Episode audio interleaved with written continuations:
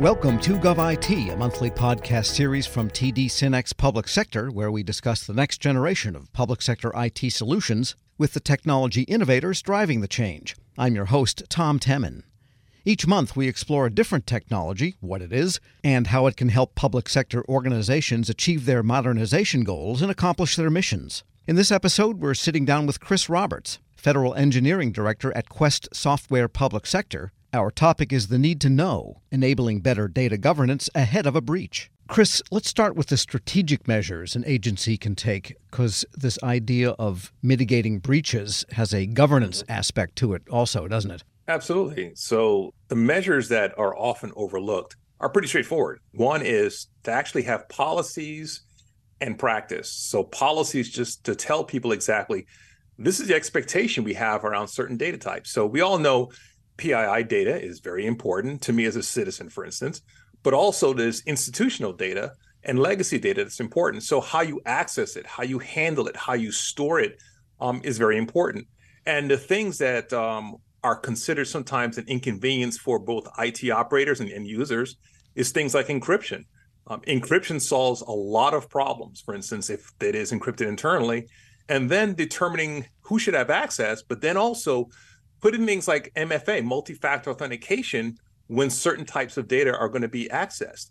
And those simple things, quite frankly, and I say simple because those are par for the course in IT operations, those would help to mitigate many of the breaches before they actually happen. So it's one thing to stop somebody from getting into your organization, but once they're in, denying them access to data silos is the one of the best mitigating strategies any agency can actually deploy within the, in the government. Yeah, and all that idea of silos, then the opposite of that is you have transparency into where data is located, the systems it's in, who's using it. Can that contribute to better outcome for data governance? Absolutely, Tom. One of the biggest fears an IT operator has is not knowing where some end user or application architect has stored data. So, for instance, take your favorite agency. I won't pick on any in particular, but some of them have hundreds of indiscriminate systems that do different types of functions for the citizens, us, the people. So if IT does not understand exactly where that data is, they just know what the application is, but they're not disclosed where the data actually resides. Is it in an Oracle database? Is it in a SharePoint farm? Is it sitting on a file share somewhere?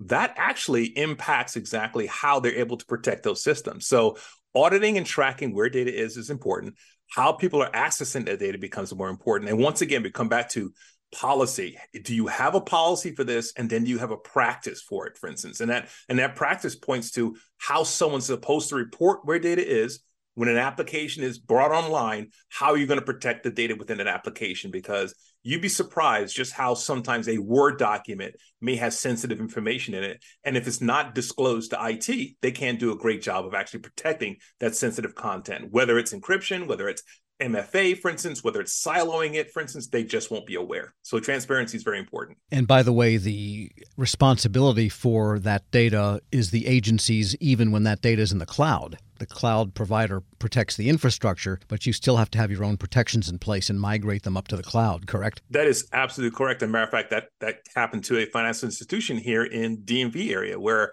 they did not have a secure Amazon bucket for their data. And they, they took it for granted that Amazon somehow was going to protect that data. And that is not the case. You're responsible for all the security parameters around your data sets, whether they're on prem or if they're in the cloud. And tell us more about the importance of aligning your data protection strategies, your loss prevention policies, and your governance so that you can maintain this integrity across your data, regardless of where it is. Let's start with the fact that every organization has so many applications, and we end up with this what we call, I call it IT segregation. That is, I'm an application developer, I'm a user, for instance, or I'm a sysadmin in the NOC, for instance. I have different ways of treating and managing data in all of those different environments and those different silos, so to speak. And if you want to have some parity or alignment between how you do protection and loss prevention and governance across all of those different areas within IT, as well as within stakeholders and the different agencies, you have to have an alignment on policy, specifically around how you're going to do data protection and data governance specifically. Because without an alignment of those two simple things, you're going to be at risk for data loss, for instance, and data leakage. And that is exactly how you end up in the news. And we've done these we've done these discussions before, Tom, where if you don't do these things, you end up in the news or you end up with ransomware and things don't end too well, for instance. So aligning those policies, procedures across all of your departments and IT assets is critical if you're going to live up to the federal data strategy. And how can you find the gaps in data protection measures in a given agency or among agencies? And how can you make sure you plug them, bridge over those gaps. Some people confuse data protection with data loss prevention the two go hand in hand, but it really starts with one policy procedure, but then also transparency. So once you have identified where all this data is, for instance, you've got to go through and catalog that data. So for instance, there are tools that help you understand what's in a file, what's in data, what's in the database, what's in the SharePoint file. And then you're going to assign metadata to that information. So if someone's going to access something with a specific type of metadata, for instance, let's say it's PII data, for instance, or if it's personally identifiable, but also related to some unique piece of information information that's part of an agency, you put those two things together, you have a very powerful potential for data loss.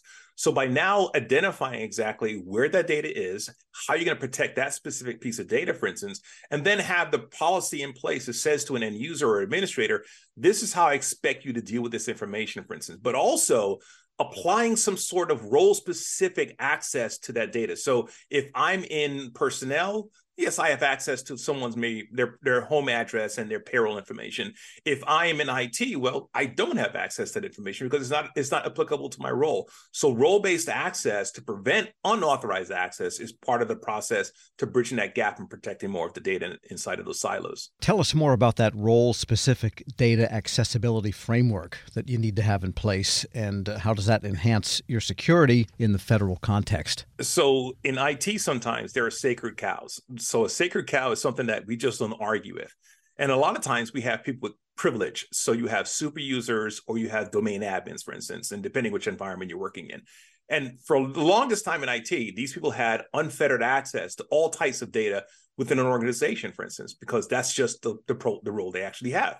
When you look at end users, for instance, it's now we start treating an IT administrator like an end user. That is, all right, let's say you're running a server farm, a SharePoint farm, or a database farm. You have access to the underlying infrastructure, not the data, the underlying infrastructure, the switches, the hubs, the routers, you know, all the provisioning around that information. Great.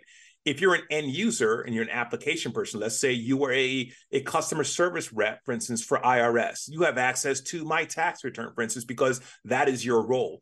And role based access simply means that I have access to the specific amount of data to do my job. So I get the, the right data at the right time for the right job. And that is something that really comes back to those sacred cows because a lot of people take offense when you tell them you can't access this data. You are, or you don't have a right to know, or you don't have the need to know people start to get offending. And that's the political side of data protection and data loss prevention that I don't have the policies or the uh, strength to make those things go away. But those are the realities that a CISO and a CIO have to grapple with on a daily basis. And once you get those in place and you kind of corral the sacred cows, you are much closer and much less friction towards zero trust too then aren't you absolutely if you think of the last two major breaches we had i won't name the agencies i think if you just read through the news where it was an insider. It wasn't an, an, advanced persistent threat actor. It wasn't a nation state. They were insiders, for instance, who had elevated privilege and access to data that they shouldn't have actually had. And that increased the risk of a leak from that particular agency, for instance.